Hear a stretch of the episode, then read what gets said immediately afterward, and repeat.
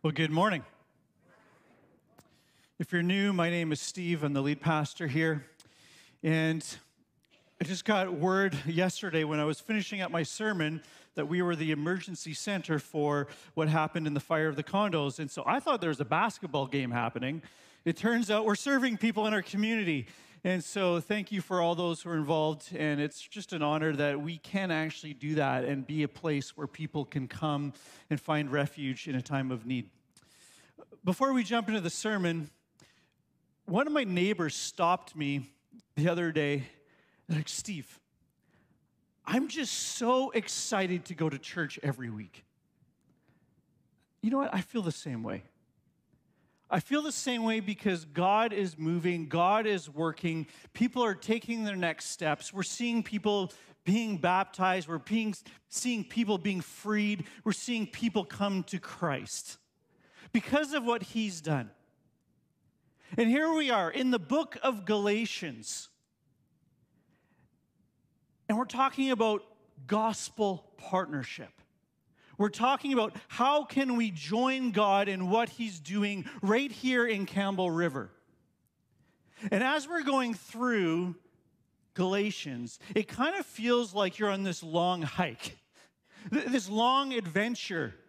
And as you're hiking up, it's getting harder and harder. It's getting tiring. You're kind of weaving around, and everything kind of starts to look the same. But finally, you summit to the top of the mountain and you can see the beauty of the gospel. That's what Paul does today. We get to the top. We're finally like, oh, I know who I am in Christ. I know what God has done for me. I know that I am a son and daughter of the King. That's where we're going today. I'm going to ask the question Who am I? You know, when I was in high school, I actually achieved something that I didn't think was possible. And I don't mean pulling the, the stick shift and doing a 360. I did do that. But what happened was is I started a band in grade 11. We, we started to, you know, practice music together. We started to play worship. We started to play all the time. We recorded our first CD in grade 12. And we actually couldn't believe that people listened to it and bought it. Then we started actually touring Canada in our 15 passenger vans. I realized I hated touring. I realized that I didn't love pulling out all the gear every show and trying to set up and do sound in different rooms that echoed and sounded terrible. And then we started to fight amongst each other. Yeah, you didn't play that right, whatever it is. Then in college, we recorded a second CD. And we got a Juno nomination for it. We didn't think it was possible.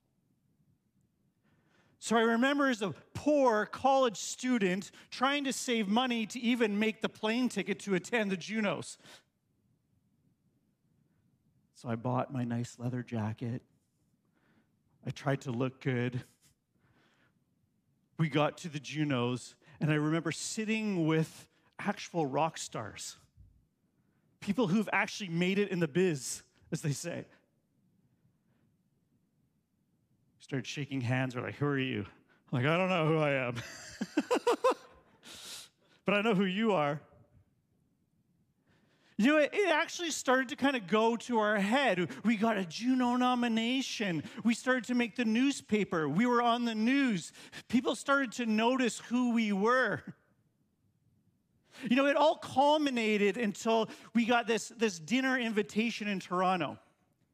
This agent invited us to this business conversation. And we're sitting around the table, and he says, You can buy whatever you want, it's on me. We're like, What? And he said something along the lines, You know, I really like your sound. I think I can help you be bigger. You know, the ego starts to go up.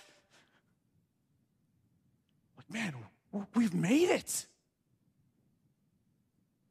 And I'll never forget what he said. He said, I can make you big, but you have to be sponsored by Molson Canadian.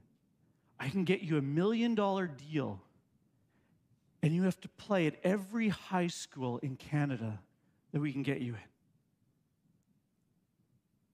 And two of our bandmates were like, Yes, we're in, a million bucks. We've done it. And myself and another bandmate is like, No, it feels like we just sold our soul to the devil.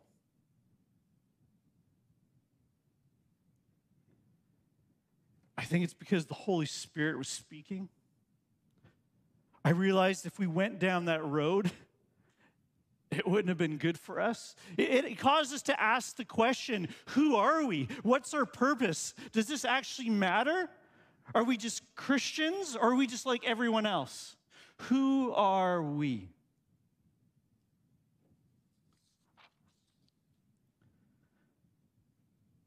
Like in the story, our identity can get all wrapped up in what we've achieved and what we've accomplished, in our awards, in our education, in our paychecks, in our job title, whatever it is, we may say, you know, we've made it. I'm someone. Look at me. You know, even in conversations, we might say, What do you do for a living? And we kind of determine on our scale how important that person is? Or what do you do for a hobby? Well, I'm interesting. I do this and that. You know, what can we showcase that says we are something? And Paul says the same thing. We need to ask the question who am I? Today, we're going to be looking at three things.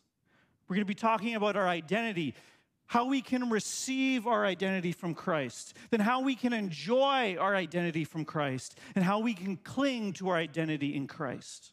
So, first, receiving our new identity in Christ. Let's go back to Galatians 3:26. It says this: "For in Christ Jesus you are all sons of God through faith." Now, pay attention to the words in Christ Jesus. What does that mean? It means that we have this saving relationship with Jesus that unites us with Him.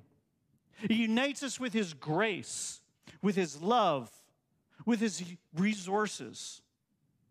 When we're in Christ, it means that we can actually experience God as we live our life.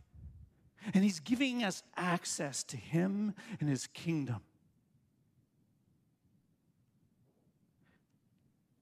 For in Christ Jesus, it says, You are sons of God. What does it mean to be a son or daughter of God? It means that He's adopted us into His family.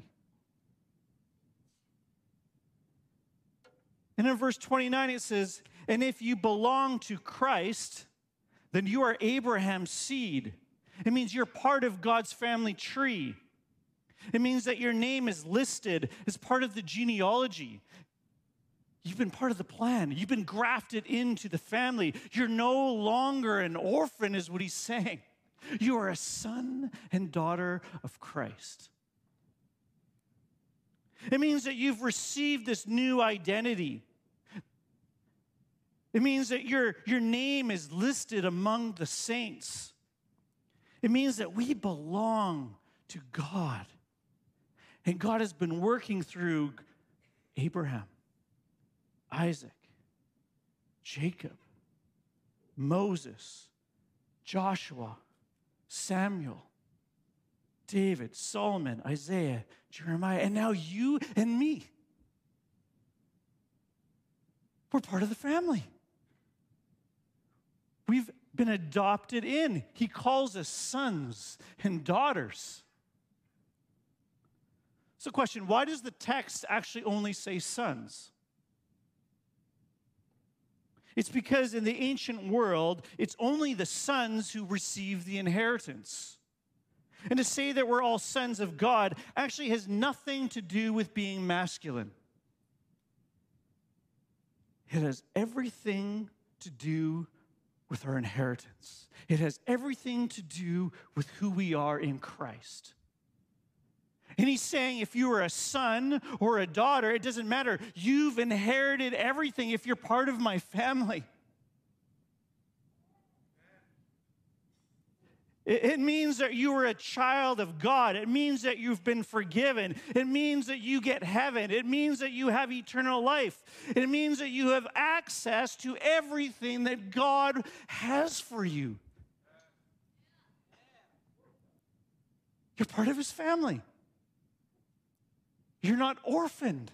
You're not alone. And then he goes, You put on Christ. Verse 27 For as many of you have been baptized into Christ, that means you've put him on.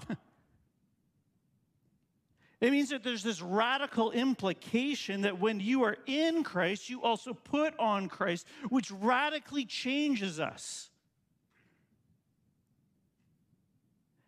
He says, when you're baptized into Christ, it means that you're clothed with Christ. You've been washed clean, that, your sin is gone. You've been covered. Man, I think of Jenny last week and how excited she was to get baptized. She was washed clean. She was dipped under. She came up celebrating, I'm a follower of Christ. I'm a daughter of the King.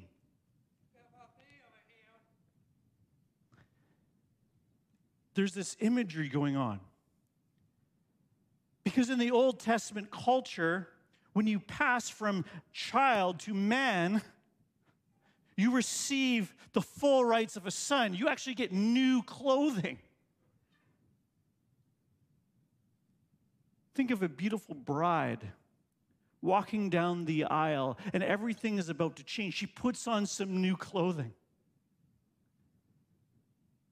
She's anticipating becoming a bride. And when we put on Christ, we put on this new clothing. All that sin that we struggle with, all that dirt, all that grime, all that past is gone. We've been covered. We put on new clothing. And to understand the symbolism here, we actually need to understand holiness. What is holiness? Holiness means that God has been set apart, that He's sinless. And when we think of holiness, it's not just what God doesn't do, it's actually who God is. He is worthy. He is the great I am. He is glorious. He has infinite value. He is worthy of respect. He is the God of wonders. He is pure. He is holy. And we're putting on God's holiness. Do you see? Do you see what Paul is saying? He's covering our sin with His holiness, His infinite value.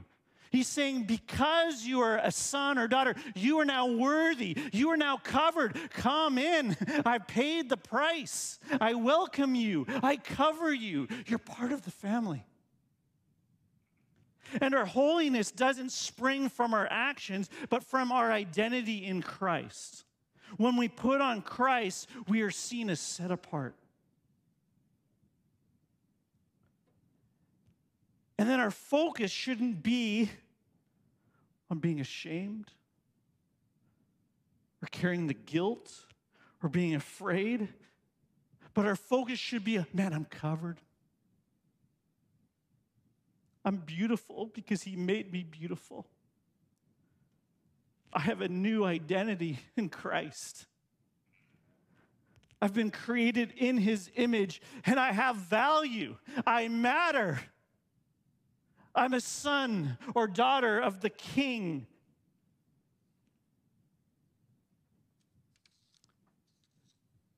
And if we're honest, we all struggle with our identity. We're all searching for it. We're trying to work for it. We're trying to make ourselves greater than we are. We're trying to cover up our sin, trying to hide it, keep it secret, but yet entertain it. Let it fester.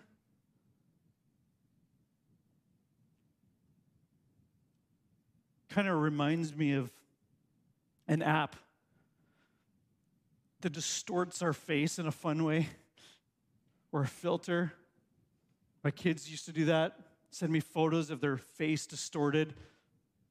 Sometimes their head is too big, their eyes are too big, their nose is too small, whatever it is. Here's an example of Mr. Bean, right? But just like in the app, we can distort who we are in Christ. We can become confused, misaligned, because we actually believe something or someone other than God.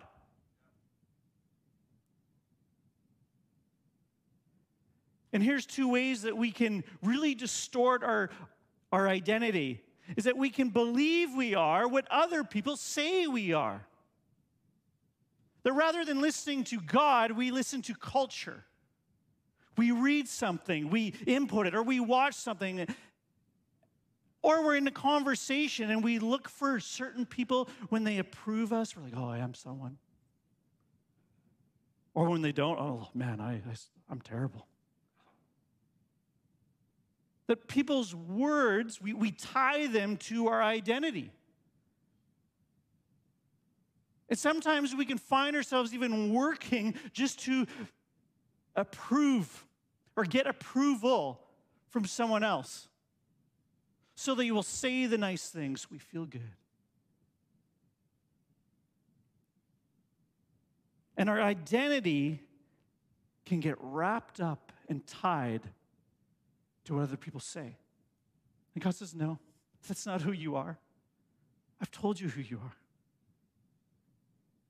The other way that we can get our identity is we believe we are what we feel. Right? On, on, a good day, man, when we feel good, everything's going right, everything's aligned. I got the title, I got the paycheck, had the great meal. Man, I feel good. My identity must be good. Or, or when it all falls apart. Oh man, I suck today. I, I didn't quite achieve what I wanted. I'm no good because I feel no good. Or whatever it is. And the way that we define our identity is by how we feel. Again, God says that's not who you are. It's not who you feel. Your feelings are fleeting. You can't trust them. They change like the weather. They change with your mood. They, they change depending on how much sleep you get. They change depending on how your kids are, your spouse is, whatever it is. Or it's just me.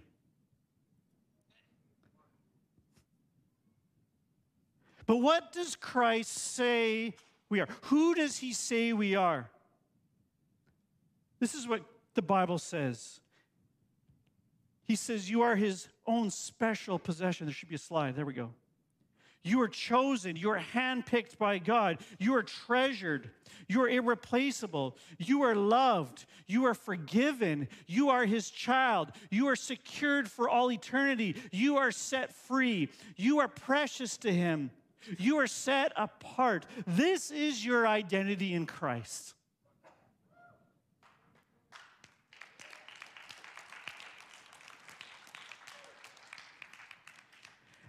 And if you're in Christ, this is who you are, even when you're struggling. Even when you don't have what you think you need. This is who you are when you don't get the promotion. This is who you are when you are a single parent. This is who you are when you find yourself broken and stuck in sin and you're asking yourself, well, how did I get there again? Man, look back to what Christ says about you. Stop looking to your sin. Stop looking to your mistakes. Stop looking to all the things that tell you you're worthless. And start looking to the King. Another pastor said it this way if you are of Christ, if you belong to Him, if you've come to faith, we have the right to wear the t shirt saying, property of Jesus Christ.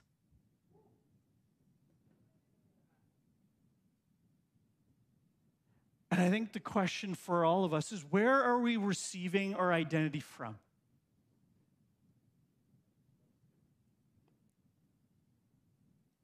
Is it from culture? What a mess. Is it from some other voice on the internet? Social media? Some podcast? Or is it Christ? Paul is saying that our true identity is only found in Christ. I'm going to say it again. Paul is saying that our true identity is only found in Christ. Next, how do we enjoy our new identity in Christ? How do we enjoy our new identity in Christ? Galatians 4 6 says this and because you are sons and daughters, God has sent the Spirit of His Son into your hearts, crying, Abba, Father. In other words, Paul is saying because you are in God's family, His Spirit transforms not only our identity, but He also gives us this connection to God, this intimacy with God. In other words, we don't have to live for the law. The law tells us that we're imperfect, but now we have this connection, this relationship that we can connect with God as we live our life. That we can enjoy this deep connection, this deep help that comes when we know our identity in Christ. And because of what Christ did, we can cry out to God and call him Abba. Abba. And the word Abba simply means daddy. Daddy. And I was thinking about even just playing with my own kids when I get down on their level and I look in their eyes, hey, daddy's here. Daddy loves you. Daddy wants to play with you and engage with you at your level. And my kids, when they're toddlers, could, you know, blah, blah, blah, blah, blah, blah, blah, blah, blah, blah. And I would go, yeah, yeah, yeah, yeah, yeah. Here, let's play, let's connect. And even though they couldn't engage with me on my level, I got down on their level. And God gets down on our level and wants to connect with us and engage with us. He may not understand every word that you said, but He knows He loves you. He's there to help you.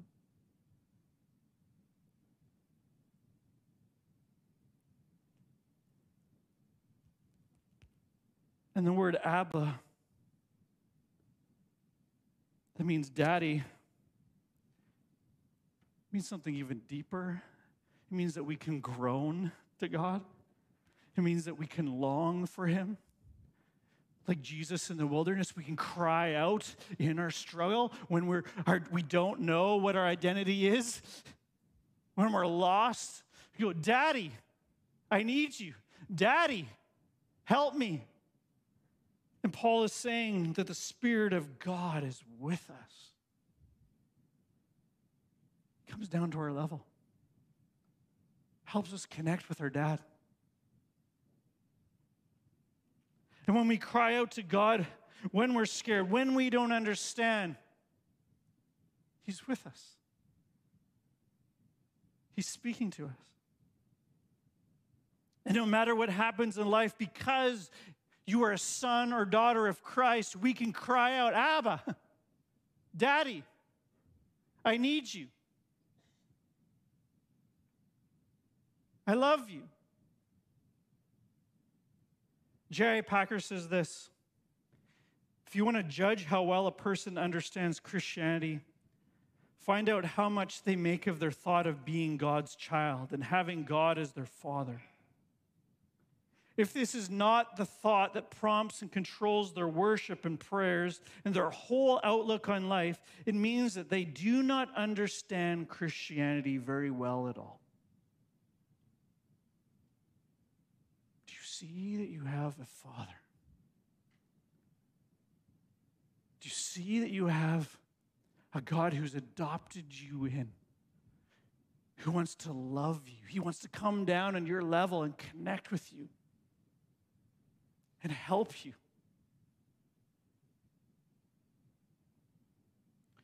You know, in the 13th century, a German king named Frederick II conducted a really messed up experiment. This one actually breaks my heart. He actually took kids from their mothers and gave them to nurses. And the experiment, uh, the experiment in the experiment, he said that the nurses were forbidden to speak to the kids. Again, it's messed up. But the nurses were also not allowed to touch the kids.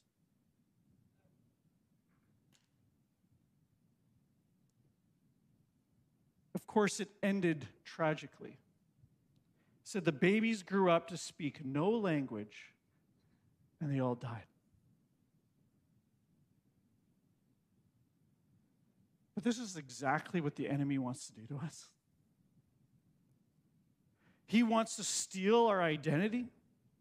He wants to, to make you believe that you have no family. He wants you to believe that God isn't there.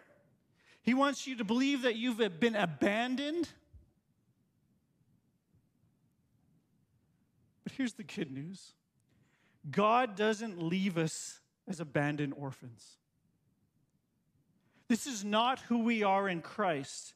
And some of us are dying spiritually because we don't realize that we have this loving Father who wants to engage with us, who wants to care for us. He, he's generous, He's forgiving. He's saying, Come to me, talk to me, enjoy me. Call out, Abba, Father, when you need me. And when we come to God like a child and we reach for Him, we realize that we're part of His family. We're part of this great family that we actually have every single thing that we need. And we can learn to speak to God in a way that, man, we're filled. In a way we know that we're loved in a way that we don't need to search for an identity, in a way that we can actually enjoy the identity that God has given us because He's clothed us in Christ. Do you enjoy God?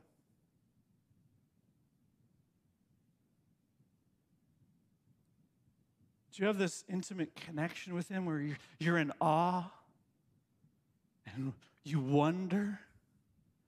And how did you do that, God? Thank you for speaking to me, God, today. Thank you for getting me through. God, thank you for helping me fight the lies of the enemy and to focus on truth and truly who I am in Christ. God, remind me that you've clothed me, that you love me no matter what. That's what it means to have this intimate relationship with God. That's what Paul is saying. Don't forget, stop working. Stop the checklist. He's here, He wants to engage with you.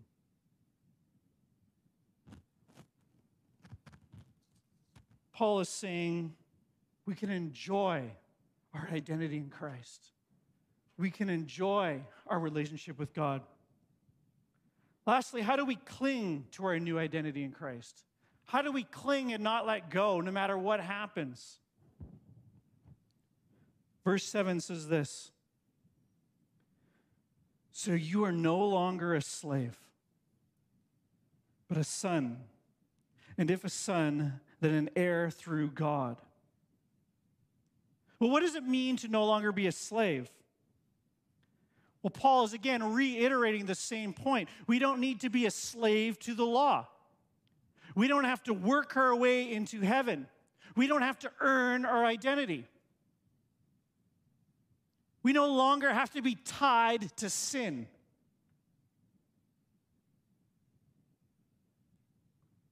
He's saying that our new identity in Christ is not just for here and now, but it's actually for all of eternity. And if you're a child of God, then you are an heir. And if you're an heir, you actually have full access to the largest inheritance known to humanity. It means that God shares his kingdom with you. It means that you have a father who gives good and perfect gifts. It means that you have security in the next life. It means that God has something good for you now, but something even better when you see Him face to face. It means that this is not your home, but heaven is your home.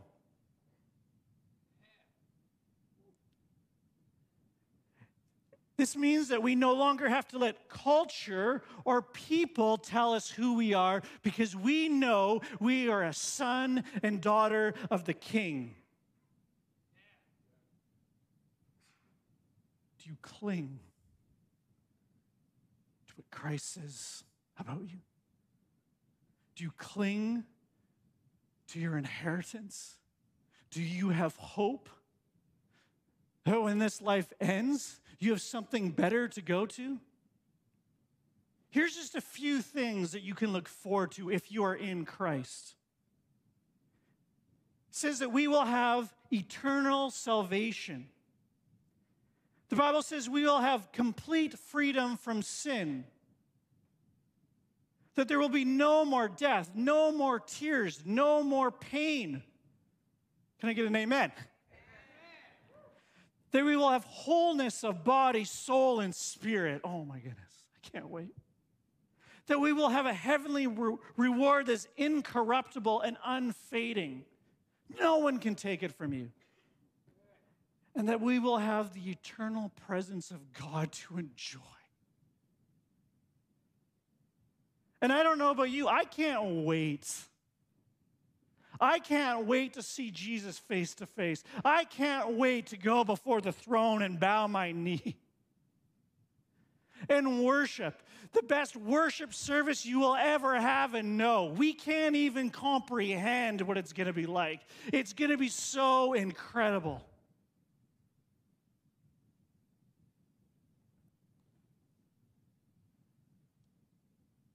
Pastor Chad Germany says this when you possess an orphan heart, you never truly feel at home anywhere. You're afraid to trust, afraid of rejection, afraid to open up your heart to receive love. And unless you're able to receive love, you cannot unconditionally express love, even to your own family.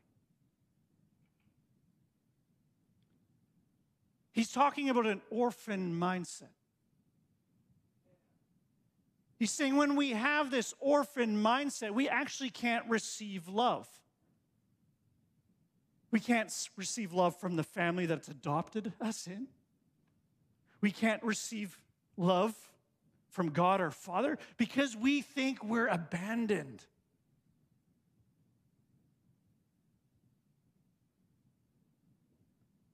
And this orphan mindset is, is that we have no identity.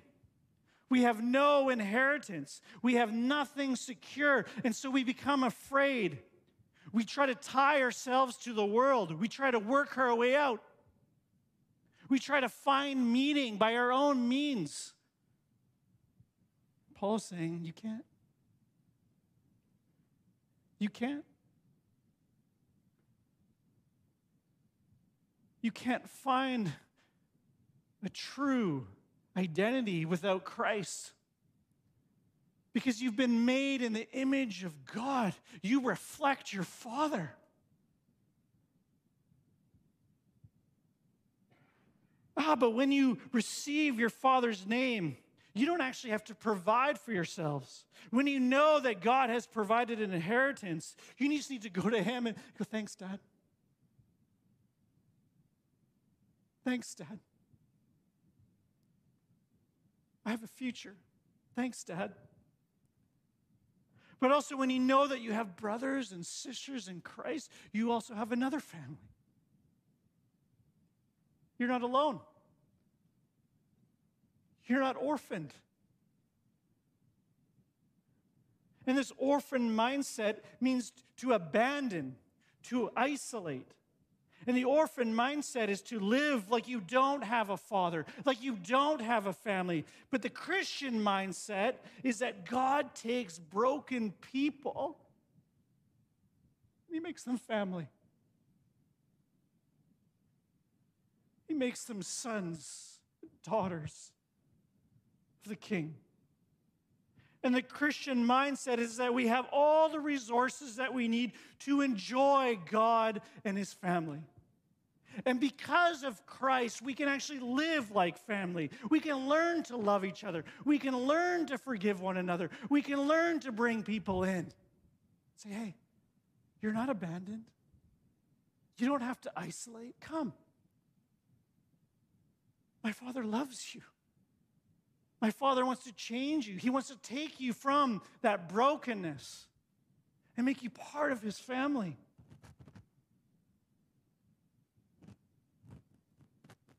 So the question is do we live more like orphans or sons and daughters of Christ? I'm going to call the worship team up.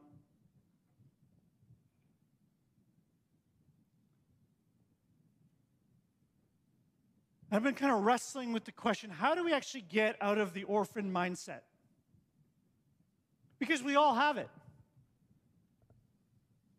How do we remind ourselves of what Christ has done and given us? But when we stand before the King, man, we can go, man, wow, you've given me everything.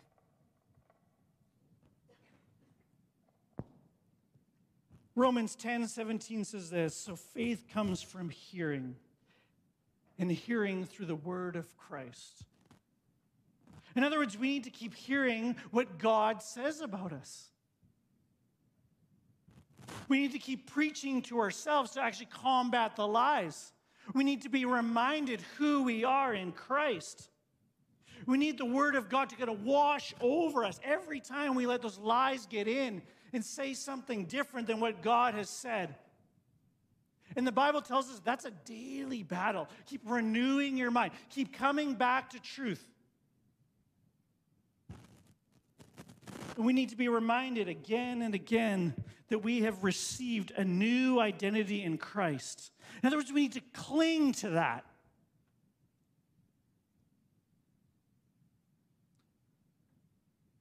So, the question for all of us is Have you received a new identity in Christ? Have you come to God? So, God, I, have been working for it. I've, I've tried to achieve this and that. I give it all back to you. Clothe me, change me, transform me. I want to be in Christ, not in Steve Edelman. I want to be in Christ, not what the culture says. I want to be in Christ rather than what my neighbor says about me.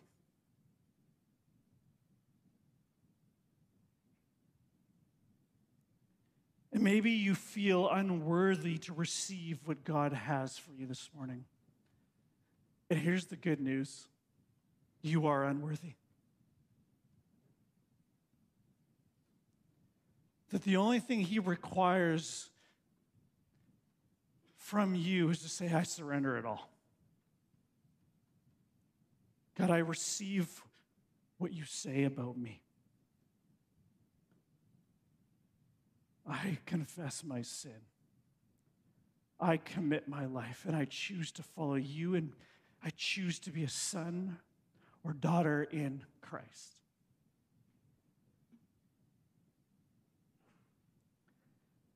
I want to invite you just to take a moment and speak to God. I'm going to call the prayer teams up. Here's four questions for us Do you and I live like orphans or sons and daughters of Christ? And how can you and I combat that orphan thinking in our life? And in what areas are you having trouble receiving from God and others? When He gives you good gifts, what do you do? And how can you live out your identity in Christ this week?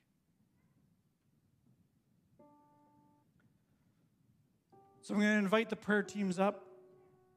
If you need prayer for whatever reason, or if you want to take that next step and say, you know what, today I declare I am a son, daughter in Christ, and I want to give my life completely to Him, and come. He's inviting, inviting you into His family. Come. He's welcoming you. You can do that by praying a prayer, making a decision to follow Christ. But also come and talk to a staff member or myself and go, hey, today I'm making that decision. Let's bow our heads and pray.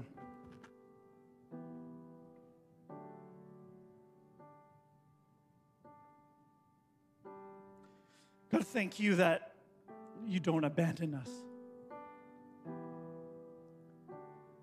Thank you that you are a God who changes and transforms our identity.